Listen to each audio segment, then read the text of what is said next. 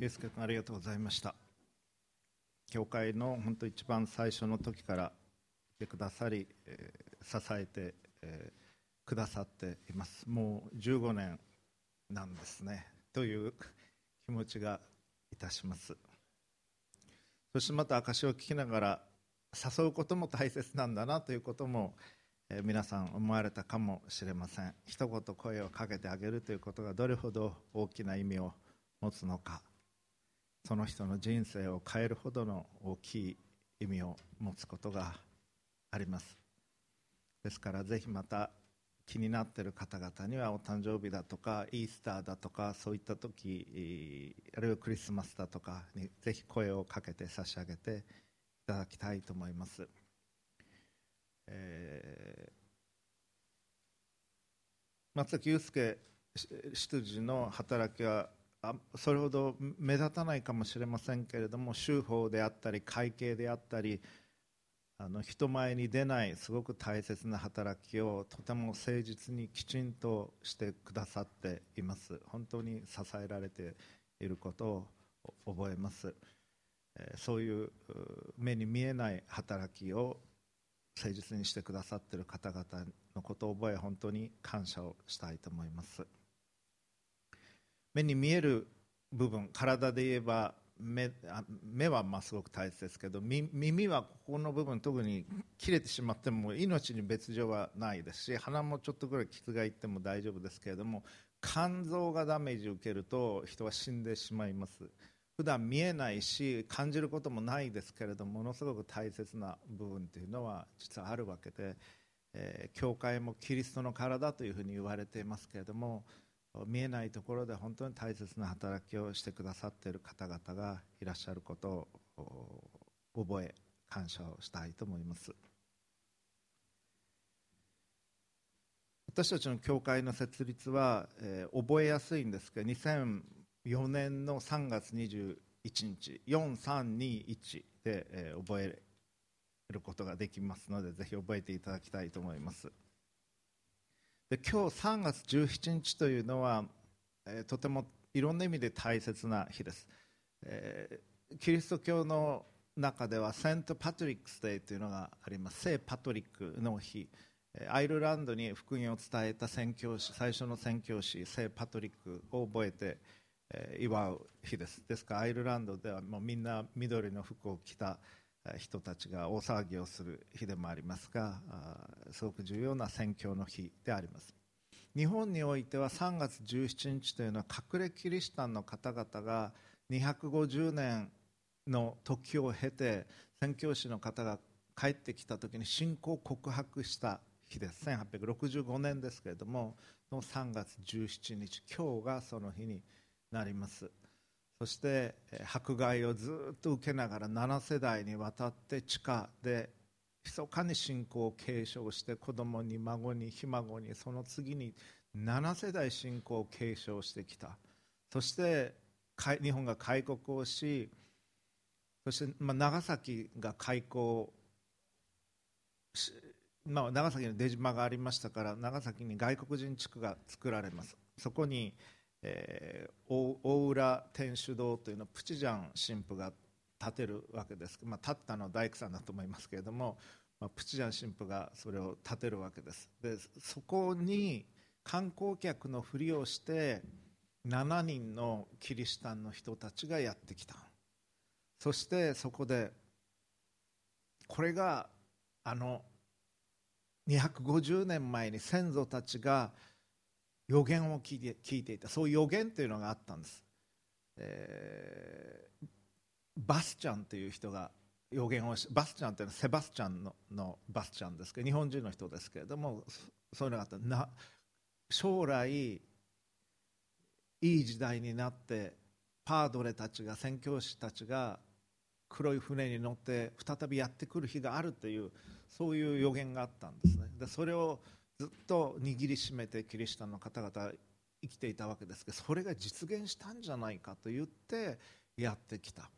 これが大浦天主堂なんです。イザベリナ・ユリという方が、まあ、今の私と同じぐらいの年代だったと思いますけれども彼女がもうどうしても行きたいって言っていやひょっとしたらバまだ江戸時代の終わりですから幕府の罠かもしれない。気をつけなきゃいけない。もうパードレ様に会えるんだったら宣教師の方に会えるんだったらもう殺されてもいいって言って彼女は行くっていうわけです。で一人で行かすわけにはいかない。活発なクララ・テルという妹がいました。で彼女も一緒に行く。彼女の夫もじゃあ一緒に行くって総勢7名で小倉天主堂に行く。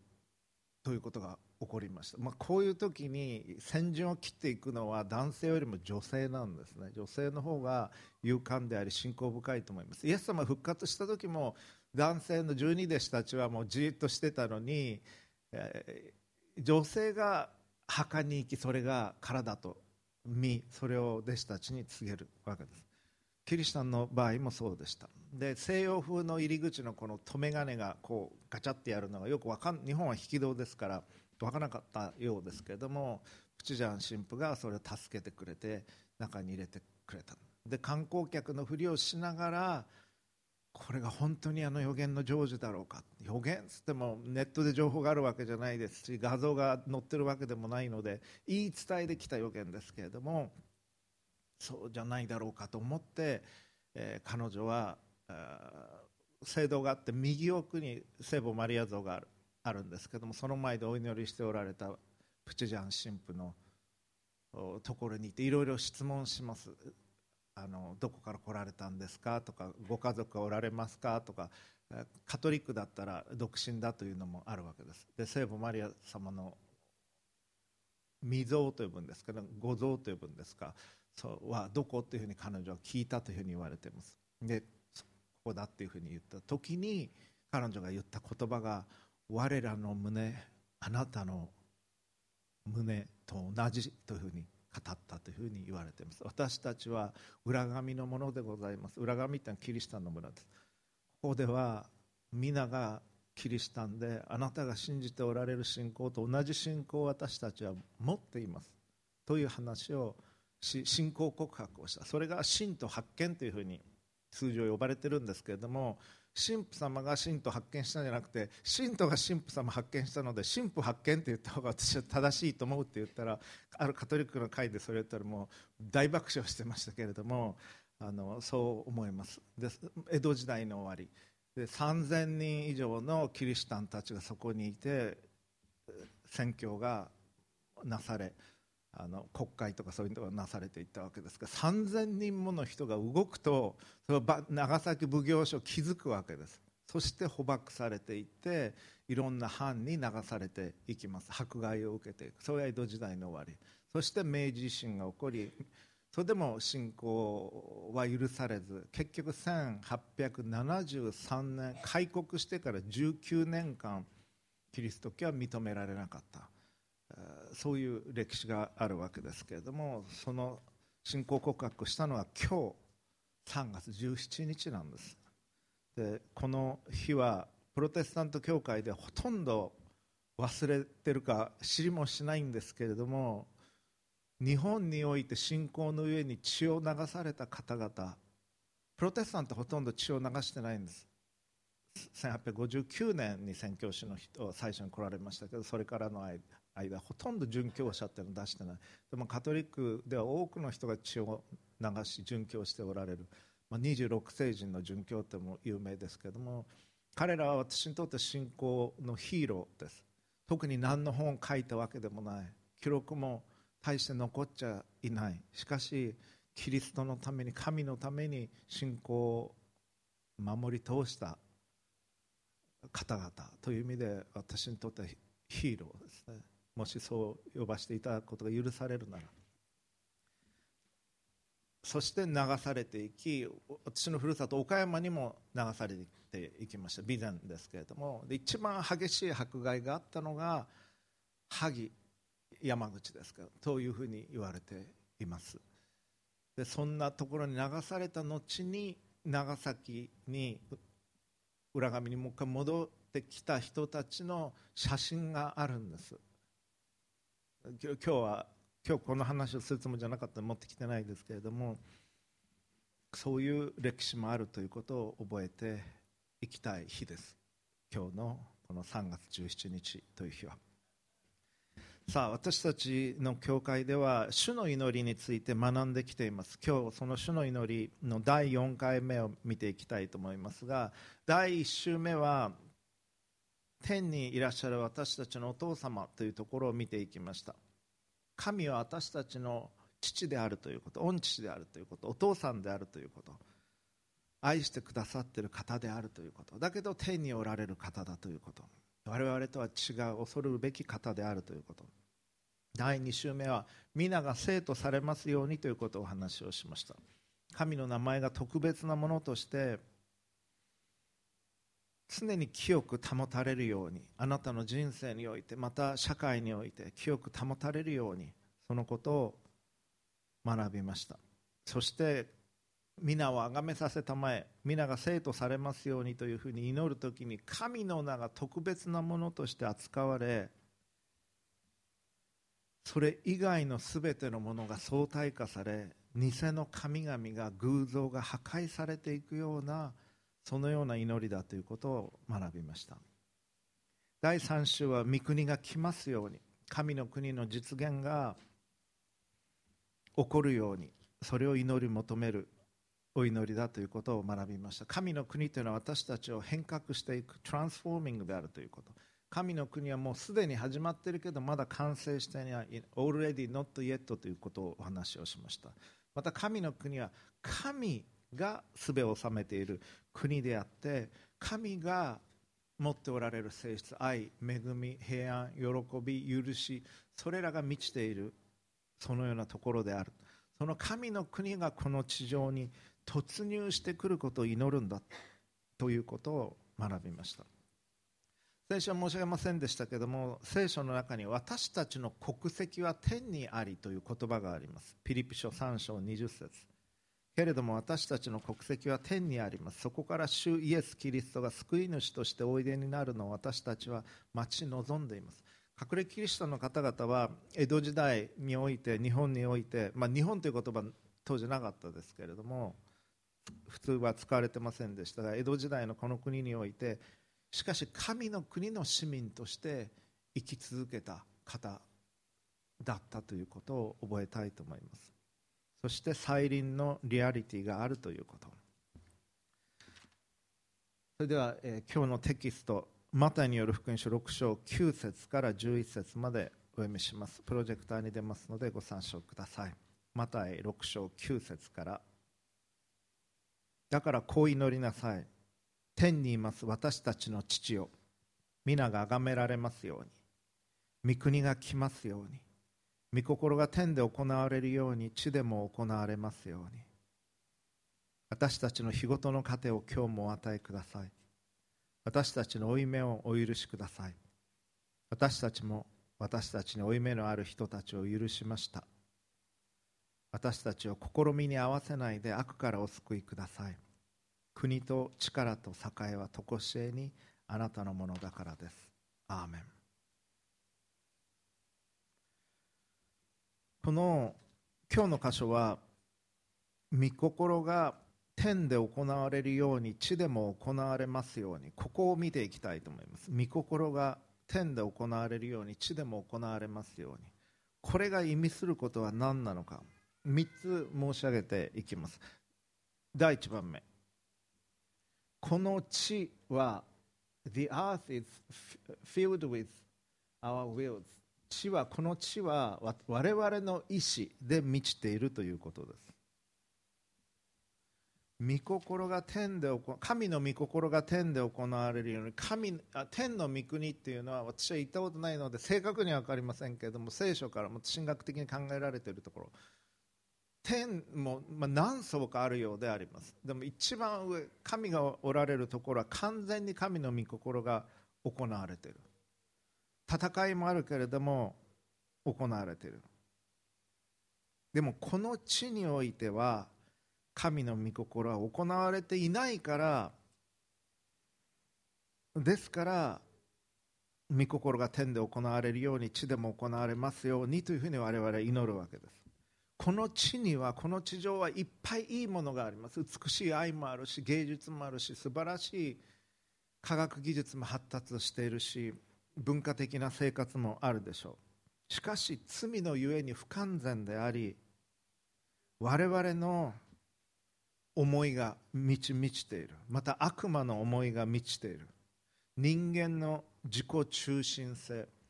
これは肉の思いというふうに聖書の言葉だと言います。英語だとフレッシュ L の方のフレッシュという言葉を使います。それは肉という意味なんですけれどもこの肉性が肉の性質があるのそこに悪魔が語りかけて誘惑をしてくるわけです。でそれにホイホイと我々が乗ってしまって反応していく悪魔の声に反応する部分というふうに言っていいです。その肉の思いっていうのは。それがある。な悪悪いことしたいわけじゃないんだけどついついそれが反応してしまう。肉の思いっていうのが私たちのうちにあるわけ。ですそしてさらなる罪を犯してしまう。それが現実社会の中で起こっています。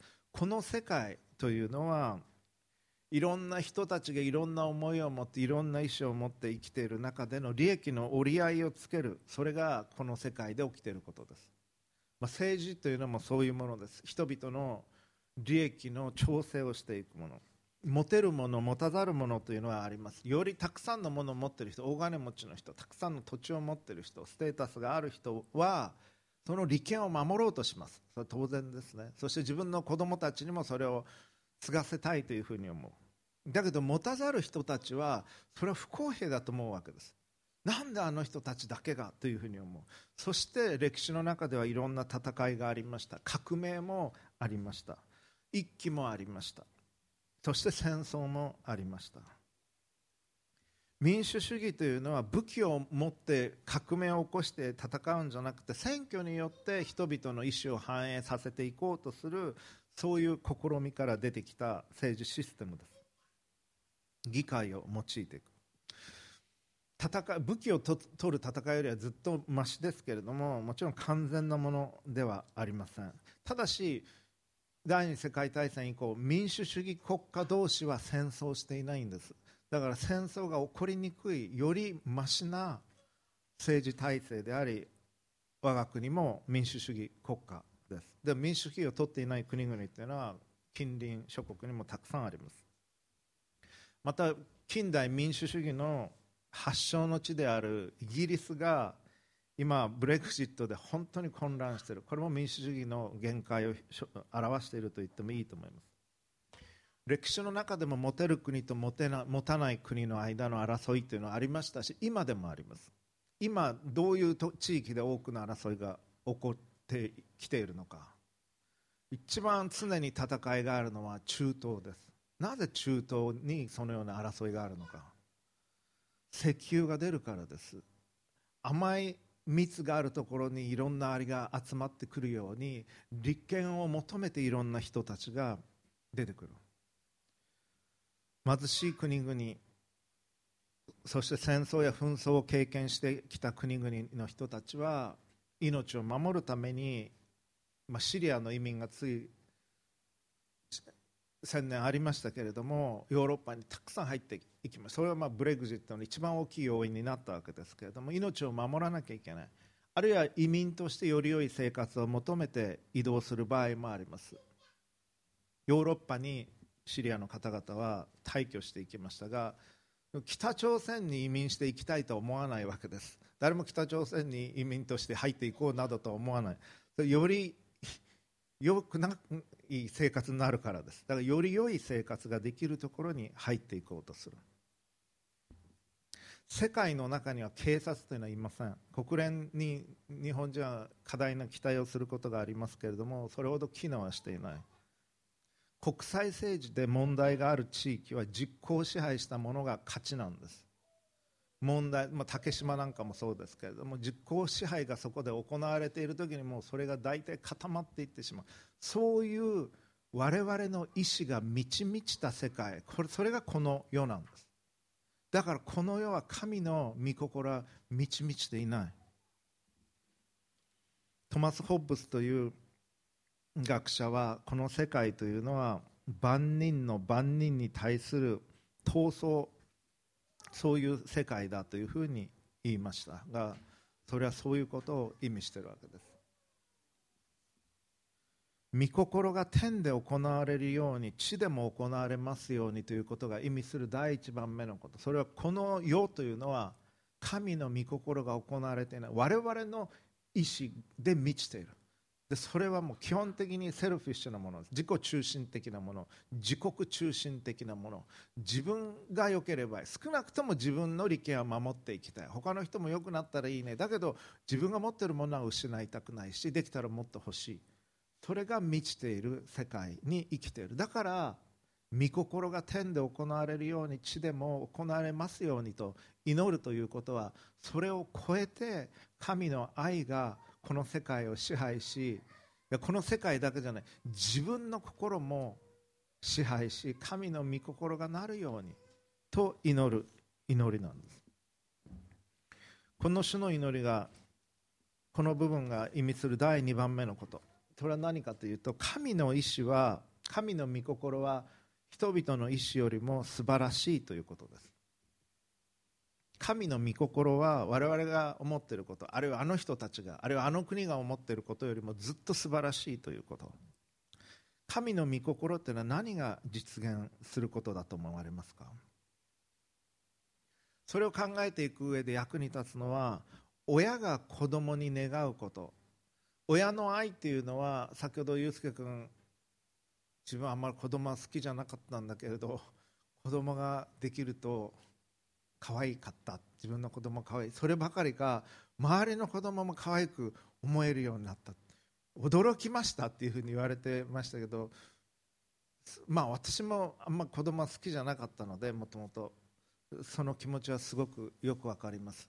子供は大体読んでる本も違うし見るテレビも違うし話題が合わないわけですね。だからどうやってコミュニケーションしていいかわからなかった。高校生の時初めて教会に行った時子供と遊ぶとか言ってでも意味が分かんなかったんですけれども、まあ、自分の子供ができてから子供と遊ぶということはあこういうことなんだなと思うようになりました。そしてユースケが言われたように他の子供も可愛いっていうのも分かるようになっていきました。親が子供に対して抱く愛というのは神の愛から来てるんです。人間の愛は母親の愛も父親の愛もおじいちゃんの愛もおばあちゃんの愛も完全ではないです。自分の子供中心自分の孫中心ではありますけれども子供にいい人生を歩んでほしいと思います。それが親心です。どんなことを子供に願うでしょうか。お子さんいらっしゃる方々いかがでしょうか。どんな社会で生きていってほしいか。平和な世界になってほしい。経済的にも豊かで他の人との関係もいい社会。仲のいい社会で生きていってほしいと思うと思います。食べ物も十分にあって自然環境も豊かで安定した生活をすることができて貧しい人がいない社会自分の子供だけじゃなくて本当に貧しい人がいない社会になってほしい。思いやりのある社会になってほしい。生きがいを持って若い人もお年寄りも暮らせるような社会であってほしいと願うと思います。自分の子供が生きていく世界というのは。病気をしても怪我をしても治療がきちんと受けられる社会であってほしい。子供たちを育てるのにも親だけじゃなくておじいちゃんおばあちゃんもできたら近くにいてくれてそれだけじゃなくて周りの人たちも気にかけて愛してくれる社会であってほしいと思うと思います。先ほどの祐介君の証も教会に来て子供たちを本当に大切にしてくれて愛してくれて感謝してますというふうに言われてましたが教会っていうのはまず本当にそういうのを先駆けとしてしていきたいと思います。安全な社会。もし悪いことをする人がその社会の中にいてもみんなでいけないよと収められるような社会。お互いを支えられるような社会に子供に生きていてほしいと思われるんじゃないでしょうか。で神はそのようなことを願っておる。今私が申し上げたことは全てヘブライ語で言うとシャロームという言葉に含まれる内容なんです。シャロームっていうのは日本語に訳すと平和という意味なんですが戦争がないだけじゃない。心の平安も含むし健康も含むし経済状態も含むし人間関係も含むし社会と社会との国同士との関係も含むし安定した生活ができることも含むしそれ全部含んだ意味がシャロームという言葉なんですヘブライ語の。でそのシャロームは基礎に神との良好な信頼関係愛の関係があってそれによって支えられている。社会。神はそのような社会を願っておられるんです。しかし私が今言ったことも超えている素晴らしさです。天の御国っていうのはそういうもの。です御国が来ますよ。天の御国完全な美しい天の御国が実現しますよね。この地上に。そして神の御国が天でなっているようにこの地上でなるように。我々の自己中心的な思いを超えて許しがあり優しさがあり恵みがあり共に生きる気持ちがあり何よりも愛が全てを包む。愛は全てを包む帯だというふうに聖書は語ります。そういう社会を神は願っておられる。なぜか。神がそういうお方だからなんです。神は愛なりと言います。これは一番中核的なことです。神は愛以外の動機で何をされることもないんです。そしてその神の御心がこの地上になりますようにというのはこの祈りなんです。万人の万人に対する闘争の社会においてそれをはるかに超えた神の恵みと許しと愛と平安が私たちを包みますようにそれがこの祈りが意味していることです。そして全ての人に自由があり全ての人が尊厳を持って扱われる。平等に大切にされていく社会。それが天の御国において実現している社会なんです。それをこの祈りは私たちはこの祈りを通して求める。この世界は我々の意志が満ち満ちている弱肉強食の世界です。能力が高い人が能力が低い人よりも多くのお金を得能力が高い人が能力を低い能力の低い人を使い見下しそして奪い取っていく。それがこの世で勝つ生き方です。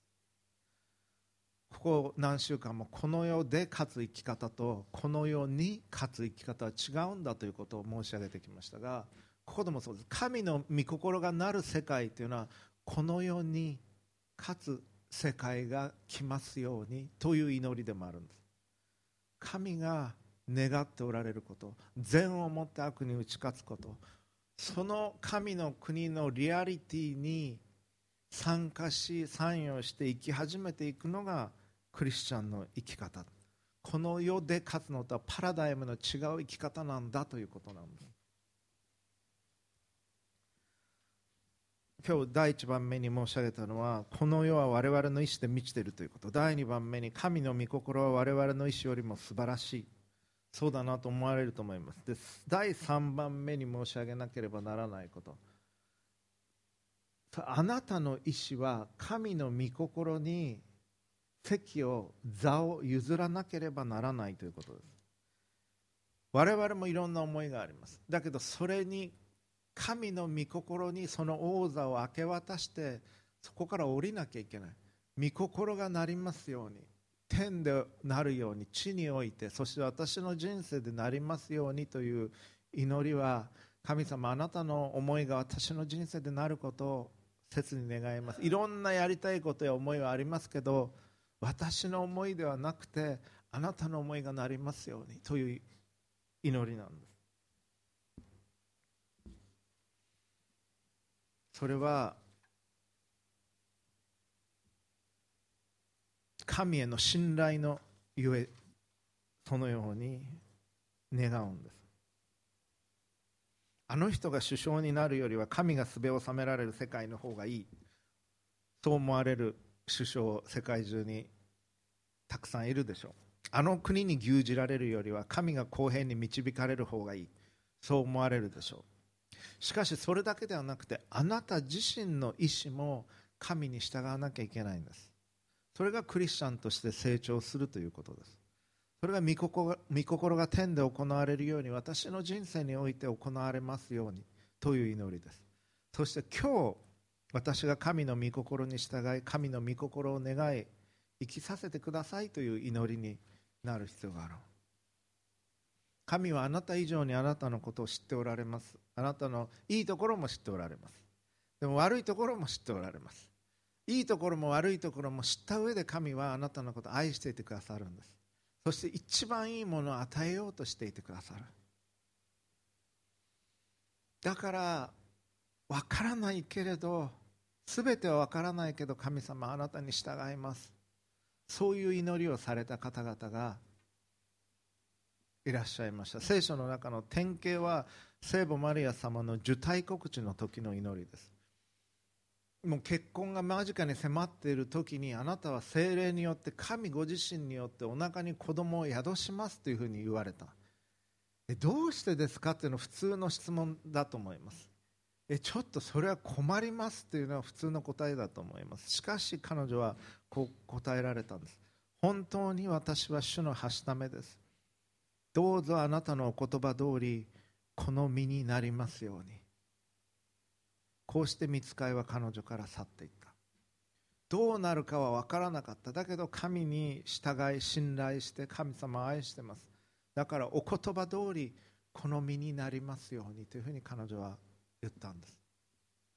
それが英語の聖書だとね Let it be っていう歌ありますね。Let it to me なんです。Let it be to me according to your word あの歌でも聖母マリア様出てきますけれどもお言葉通りこの身になりますように。というふうに彼女は言った。そしてイエス様は公の生涯を始めていかれる時に荒野で40日間悪魔の試みを受けました。そして悪魔はこう誘惑します。もしひれ伏して私を拝むなら悪魔が言うんです。この世界の全てをあなたにあげようというふうにするとイエスは言われた。退けサタンあなたの神である主を拝みただ主に仕えよと書いてある。そう言って悪魔を退けた。自分が何を願うかではなく神が何を願うか願っておられる。神に仕える。聖母マリアに様に育てられたイエス様神であるイエス様は最初からそのように答えられました。そしてイエス様の生涯の最後は十字架にかけられる。その前夜ゲッセマネの園で祈られました。これから自分が捕らえられて十字架で殺されることになるというのは分かった時にイエス様はこういうふうに言われた。少し進んでいってうつ伏せになり祈って言われた。マタイ福音書26章39節から。父よできることならこの杯を私から過ぎ去らせてください。この杯っていうのは十字架です。しかし私の願い通りではなく御心のままにと祈られた。できることならこの十字架を私から過ぎ去らせてください。しかし私の願い通りではなく御心のままにというふうに祈られた。イエス様3度この祈りをされた。2度目は父を私が飲まない限りこの杯が過ぎ去らないのでしたらあなたの御心が行われますように。三位一体の御父と御子第二角であるイエス様との間の祈りがこれだったんです。人として来られたイエス様が葛藤の中で御父の御心に自らを委ねられた。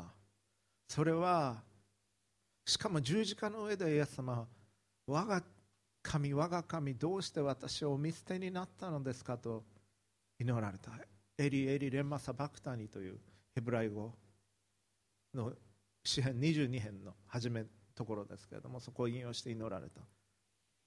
神に御父に見捨てられたように感じるほどの苦しみの中でなお御父を信頼し愛し自らを委ねられた。私の思いではなくあなたの思いがなりますように。究極の祈りですあれは。イエス様が手本を示された。そしてクリスチャンはそれを願うんです。御心が天でなるようにこの地においてなりますよそして私の人生にそれがなりますようにと。使徒パウロは私にとっては生きることはキリスト死ぬことも益ですというふうに語っています。ピリピ1の21また同じくパウロはテモテへの手紙第2 4章7節。私は勇敢に戦い走るべき道のりを走り終え信仰を守り通しました。そして神からの冠をいただける日を待っているというふうに語っています。この神に信頼しあなたの意思私の意思が神の御心に席を譲り王座を譲り私の思いではなくあなたの思いがなりますようにそう祈る必要がある。でこれはもう神が絶絶対的な最高司令官だからそれに従うっていうんじゃやっぱダメなんですそうじゃないんです。神を愛し神に信頼しこの方は愛以外の動機で何もされない。私以上に私のことを知っておられ分かっておられ私のためにの最善も分かった上でそれを求めておられる。神様あなたをお愛しいたします。あなたに信頼します。全部分からないです。でもあなたを愛しあなたに信頼します。あなたは私の天の父ですから。という思いで従うんです。私もそれ十分にできていると思いません。だけどそうしようとしています。だから皆さんもそうしていただきたいんです。それが我々の向かっていくべき方向です。あなたの御心が天でなるように地でなりますように私の人生においてなりますように完全になりますようにあなたの身思いが。愛である主はあなたを信頼しあなたを愛ししあなたに従いとうございます。という思いが込められた祈り。これが主の祈りの今日の部分です。盲目的であってはならない。盲目的な服従であってはならない。いつも神につながっている状態である。これは今風の例えで言うと LINE の電話だと無料だからずっと話してられたりしますね。長く1時間2時間電話 LINE で話される方もいるかもしれません。そういう感じなんです。神様にいつもつながっている状態。外国にいても LINE 電話だと無料で話すことができます。だから天の御国も同じような感じで神様にいつでも話しかけることができる。そして神様にいろんなことを尋ねることもできる。全部ははっきりと御心わからないかもしれないけれどもそういう感じなんです。そして天の御国からのイエス・キリストが再臨してこられる時というのは来ます。でこれはこういう感じです。あなたは外国で生まれて自分の母国にまだ行ったことがない。だけどその母国についてはいろいろ話を聞いてその母国っていうのは天の御国なんです。この地で生まれて母国である天の御国についてはいろいろ聞いてるけどまだ行ったことはない。こんな風だよという話は聞いてます。でいつか行くその備えをする。それがこの地上で生きてる生涯です。これね私はイスラエルに旅行に行ったこと2回あるんですけれども2回目に行った時に現地の人、まあ、当然イスラエル人ユダヤ人の人ですけれどもの英語のツアーにあの参加しました。1日ツアーエルサレムの辺りのツアーに参加しましたらユダヤ人の方いっぱい来てました。アメリカから来てる人多かったと思いますけれどもそしてエルサレムがここから見えてくるっていうところになったらもうガイドの人がすっごく盛り上がるんです。さあ皆さんあなたが人生の中でずっと待ち焦がれてきた一目見たいと思ってきたあのエルサレムの城壁が今から見えますとみんな立ち上がって写真取り出すんですね。ユダヤ人の方々の多くはいつかあのエルサレムに行きたい。いつかのイスラエルに行ってエルサレムに行きたいという思いを持って暮らしてきたんだなってすごい伝わりました私は。でもうガイドの人もそれが分かってるから彼自身も外国から来たのかもしれませんしそういう感じであった。天の御国のリアリティもそういう感じだと思うんです。まだ行ったことはない。だけど生涯が終えた時にそこに行くことになる憧れ続け待ち望んできていつの日かそこに行くことになる天の御国ってあるんです。そこにおいて神がすべを収めておられて神の愛がそこにあふれていて今外国に住んでるけれどもこの地上に住んでるけどもそれにふさわしい生き方を天の御国にふさわしい生き方できるんです。それがクリスチャンとして生きるということ。それが違うこの世とは違うパラダイムに生きるということ。それが善をもって悪に勝つ生き方をするということ。母国である天の御国の生き方をすることができるんです。その時にあなたの意思が中心にいちゃだめなんです私の意思が中心にあっちゃだめなんです。我が思いにある私の思いではなく神の思いがなりますようにという祈りを私たちはしていく必要があるんです。今日は御心が天で行われるように地でも行われますようにという箇所から学んできました。それが意味することこの地は我々のさまざまな意志で満ち溢れているということ。そして悪魔の意志で満ち溢れているということ。万人の万人に対する闘争の世界であるということ。そして2番目に神の御国神の意志は御心は人々の意志よりも素晴らしいということを言いました。そして神の意志はあなたの意志よりも素晴らしいんです。だから神の御心にあなたの人生の王座を明け渡さなければならない。愛を持って信頼を持って明け渡すお祈りをいたしましょう。主の祈りを共に祈りそしてお祈りをいたしましょう。プロジェクター出ますので祈りましょう。プロジェクターあここれでいいですよ。ここ出ます。ああありがとうございます。じゃあ主の祈り。最初からいきましょう。だからこう祈りなさい。はい。天にいます私たちの父を皆が崇められますように。御国が来ますように。御心が天で行われるように。地でも行われますように。私たちの日ごとの糧を今日もお与えください。